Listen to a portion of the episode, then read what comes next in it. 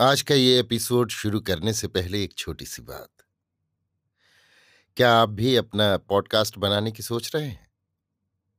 तो anchor try कीजिए। ये पॉडकास्ट बनाने का सबसे आसान तरीका है। नंबर एक, ये फ्री है। नंबर दो, इसमें कई सारे ऐसे टूल्स हैं जो आपको अपने फ़ोन और कंप्यूटर पर रिकॉर्ड और एडिट करने की फैसिलिटी देते हैं। नंबर तीन आप अपने पॉडकास्ट को डिस्ट्रीब्यूट भी कर सकते हैं, जिससे इसे स्पॉटिफाई और दूसरे प्लेटफॉर्म पर सुना जा सके। तो डाउनलोड कीजिए फ्री एंकर ऐप या विज़िट कीजिए एंकर डॉट एफ़ पर अपना पॉडकास्ट स्टार्ट करने के लिए। ये तो थी एक छोटी सी जानकारी, और अब शुरू करते हैं एपिसोड का सिलसिला। तो आज के एपिसोड में लीजिए सुनिए आचार्य चतुर्सेन शास्त्री के लिखे उपन्यास सोमनाथ के उनचासवें भाग, विफल प्रयास को मेरी, यानी समीर गोस्वामी की आवाज़ में। पाटन में महामंत्री की सत्ता एक बारगी ही व्याप गई। वो शूरवीर, तेजस्वी, मिलनसार और कुलीन जैन वणिक था। इससे नगर के सभी महाजनों में उसका पहले ही बहुत मान था। उसके मंत्री होने पर सबने उसे आनंद बधाइयाँ दी। महामंत्री के महालय के आगे हाथी झूम रहे थे। नौकर चाकर, दास दासी, दूत, व्यापारिक, मांडलिक, मंत्री, योद्धा और अनेक पुरुष भांति भांति के अभिप्राय और कामकाज लिए आ जा रहे थे। मठपति महामंत्री का ये वैभव देखकर विमूढ़ हो गए। संध्याकाल में वे महामंत्री से मिलने गए। विमलदेव ने उनका उत्थानपूर्वक सत्कार किया।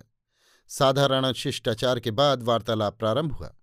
मंत्री ने कहा, कहिए, कैसे, कब, पाटन में पधारना हुआ? आज ही, मंत्रीश्वर। आज? और तुरंत ही सेवक को दर्शन से कृतार्थ किया। बड़ी कृपा हुई। महाराज कुमार दुर्लभदेव प्रसन्न तो हैं? प्रसन्न है, पर उन पर दोहरा भार है मंत्रीश्वर। देवता का भी और राज्य का भी। अच्छा। मंत्री विमल देव शाह ने मंद स्मित करके सम्मुख पड़े बहुत से कागजों पर दृष्टि डाली। मठपति नहीं समझ पाए कि इस अच्छा शब्द में कितना अंश व्यंग का है और कितना अविश्वास और तिरस्कार का। वे कोई राजदरबारी पुरुष न थे। वे इसी एक शब्द से हतप्रभ हो गए। कुछ ठहरकर उन्होंने कहा, राज्य पर संकट काल है।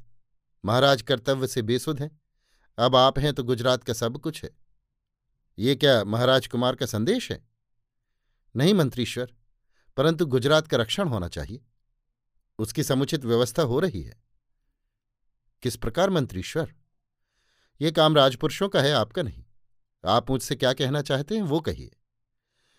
मंत्री के प्रताप और तेज से मठपति की सारी ज्ञान गरिमा लुप्त हो गई।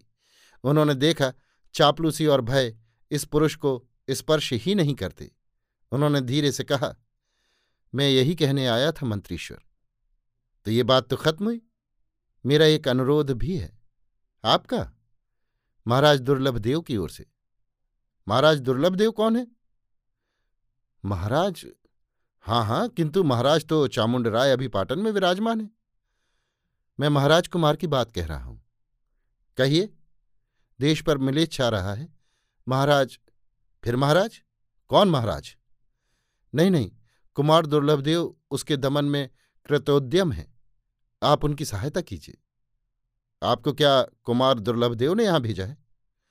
नहीं मंत्रीश्वर, मैं तो आपसे एक अनुरोध कर रहा हूँ। तो देखिए आप मठपति हैं। इसलिए रुद्र महालय के संबंध में यदि कुछ त्रुटि हो तो कहिए, मैं उस पर विचार करूँगा। राजकाज में अनुरोध मानकर शासन करने की मेरी आदत नहीं। रही कुमार दुर्लभदेव की बात, वे राजविद्रोह के एक अभियुक्त हैं। इस संबंध में जाब्ते की कार्रवाई की जा रही है, जो शीघ्र उन्हें ज्ञात हो जाएगी।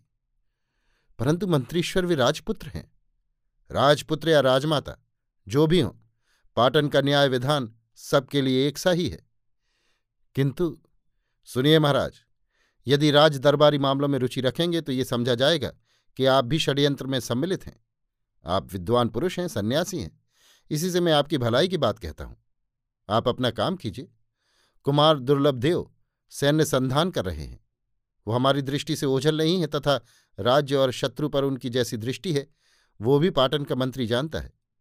परंतु आपको उचित प्रतीत हो तो आप उनके हितैषी के रूप में उन्हें समझा दीजिए कि जब वे विरक्त होकर साधु ही हो गए हैं तो इस प्रकार की खटपट में माथा पच्ची ना करें, यही उत्तम है।